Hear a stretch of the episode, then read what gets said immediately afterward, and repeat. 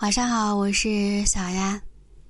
总有人问我，说好不容易和自己喜欢的女生搭讪成功了，然后要到微信了，就是不知道怎么样开场聊天，只会干巴巴的说一句“你好”，然后就卡住了，结果错过了良机。啊，今天小丫就和你们来聊一聊这个话题。加上女生的微信要怎么样开场？其实你能够搭讪，并且是成功要到微信号，那说明他对你的第一印象还是不错的。但是呢，不要建议一要到号就上来找女生聊天，就显得于你太过于饥渴急切了。也过分的暴露了对女生的需求感，反而会让女生呢对你产生防备。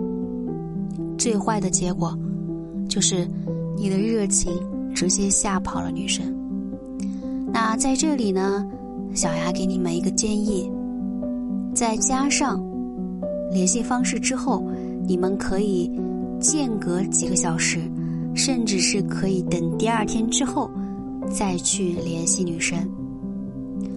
这之间的这段时间呢，你可以做些什么？比如，可以进入女生的朋友圈，看看女生的动态、日常生活状态等等，啊，了解一下对方的喜好，对女生呢有一个基础的了解。后期的聊天呢，你才能够更好的投其所好。那接下来呢，就和你们分享几个聊天的开场白。啊，第一个开场白可以使用表情包。正常情况下，我们认识一个新朋友，通常呢都会用“你好”作为开场。但是，这样的开场未免过于严肃正经，不够活泼。那这个时候，你就可以试试用搞怪的表情包开场。虽然不能很好的给对方提供价值，但是用来打开你们之间。聊天的氛围，却是再好不过的了。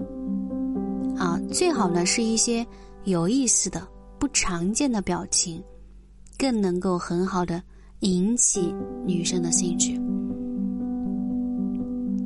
嗯，第二个呢就是好奇心开场，好奇害死猫，给女生制造悬念，留下好奇，会让女生主动的想要来了解你。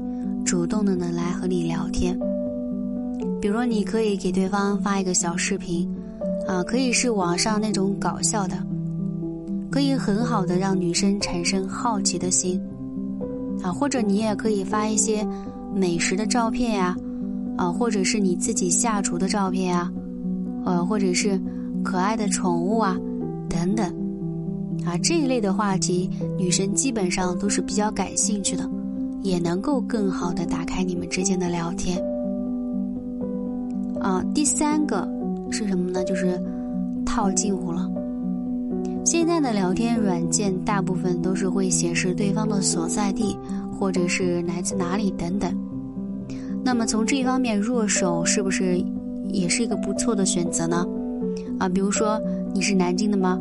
啊，我当初也在那里生活好几年啊。啊，听说那个地方的女生怎么怎么样？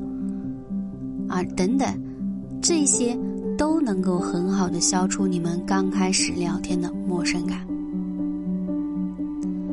啊，今天小丫和你们分享的是加上我女性，加上女生的联系方式之后要怎么样开场聊天。啊，如果你们还有其他的方法的话，可以在评论区留言。今天的这节音频就分享到这里，啊，我是小丫。